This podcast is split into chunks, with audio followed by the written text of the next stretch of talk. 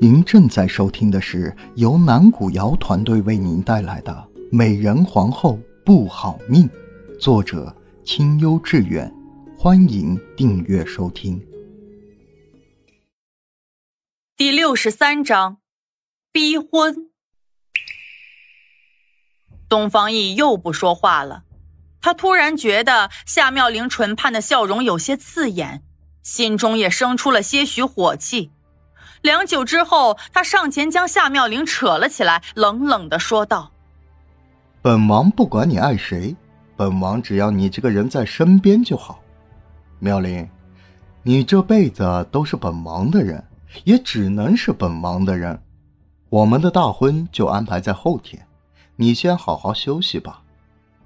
压抑着怒火说完这句，东方奕一甩袖子就转身走了出去。屋内只剩下夏妙玲一人，她呆呆地坐在床上，轻抚着自己的肚子说道：孩子，娘一定会想办法带你离开的。她自己一个人思索一番后，对门外喊道：外面有人的话，麻烦进来一下。话音刚落，便从外面走进来了一名绿衣丫鬟。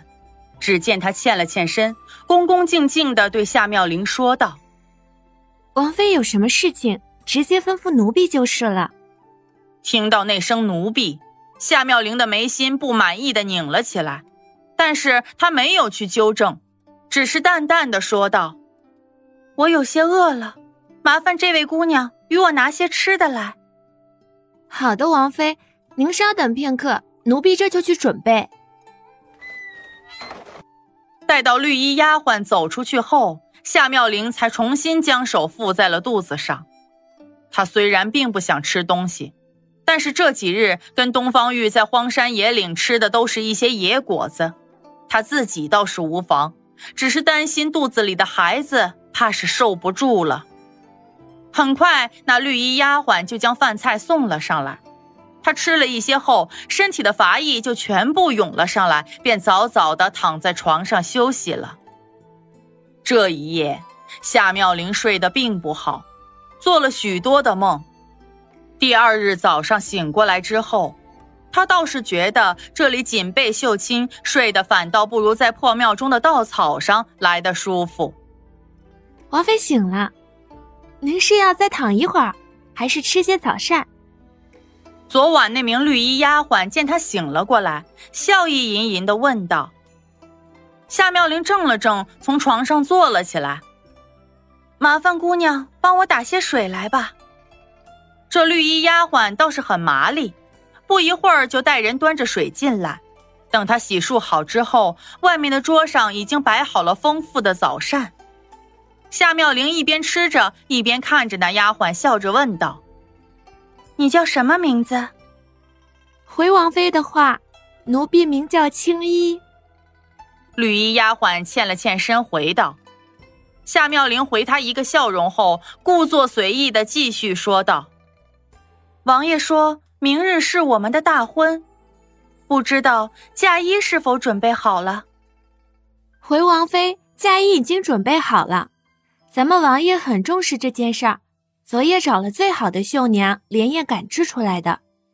王爷还吩咐一会儿您吃完早膳就让他们送过来给您试上一试。也好。夏妙玲点了点头，便继续吃起了早膳，不再说话。正如那青衣所说，待她吃完早膳不一会儿，便来了3-5个丫鬟，捧着凤冠霞帔，恭恭敬敬地站到了她的面前。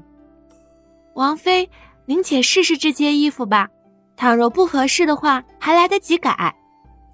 青衣指着他们手中的嫁衣，笑着说道。夏妙玲略微地汗了汗手，起身任他们将嫁衣悉数穿在了自己身上。王妃，您可真好看，是奴婢见过最美的新娘子了。倘若王爷明日见到王妃这样，一定会非常欢喜的。青衣看着换好衣服的夏妙玲，情不自禁地夸道。夏妙玲微微蹙了蹙眉头，指了指腰腹处说道：这里似是有一些松，我想稍微改紧一些。好的，奴婢记下了。王妃看看可还有别的不合适的地方。别的地方还好。夏妙玲说着便将这嫁衣脱了下来。青衣伸手去接。奴婢这就让绣娘们去改一改。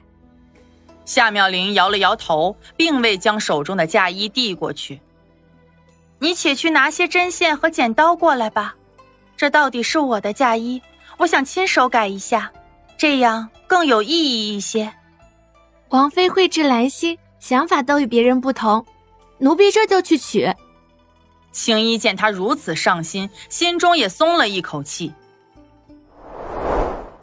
夏妙玲将衣服改好之后，又穿在身上试了试。王妃这样改完穿在身上，显得您身材更好了。青衣站在一旁，由衷地赞叹道。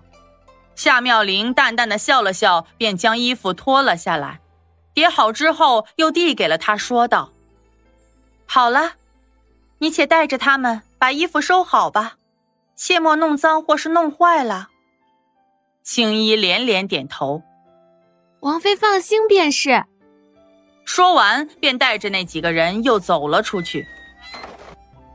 待他们走后，夏妙玲连忙将床榻上的针线收了起来，又将那把剪刀藏在了衣服之中。做完这一切后，她随手拿了一本书，便坐在了榻上，假装读了起来。王妃，奴婢方才走的时候忘记拿针线和剪刀了。不一会儿，青衣就又折了回来。方才我已经让别的丫鬟拿走了，你且放心吧。夏妙玲假装看得认真，连眼皮都没有抬一下。青衣快速地在屋内看了一圈，发现确实没有，这才欠了欠身走了出去。待到屋内只剩下夏妙玲一个人时，她轻轻地摸着肚子说道：孩子，娘只能险中求胜了，但愿咱们母子能从这里逃出去。这日午膳过后，夏妙玲对青衣说道：你去把王爷请来，就说我想与他商量一下明日的事情。青衣出去没多久，东方奕就赶了过来。妙玲，听丫鬟说你要见本王商量明日大婚的事情，你可是想清楚了，自愿嫁与本王了吗？夏妙玲没有说话，只是指着桌上的一张纸说道：王爷请上前几步。妙玲对明日的大婚提出了几点要求，希望王爷吩咐下去。东方奕笑着点了点头。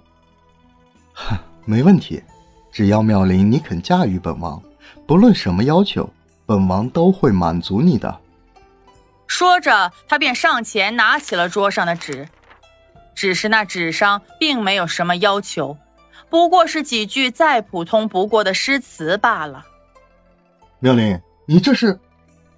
东方奕正要问他这是何用意，夏妙玲突地从袖中拿出了那把剪刀，抵在了他的脖颈处。夏妙玲，你果然还是不愿意啊。感受到自己脖颈处的冰凉，东方奕脸上的笑容突地就隐了下去，说出口的话也冷上了许多。本集已演播完毕，感谢您的收听，我们下集再见。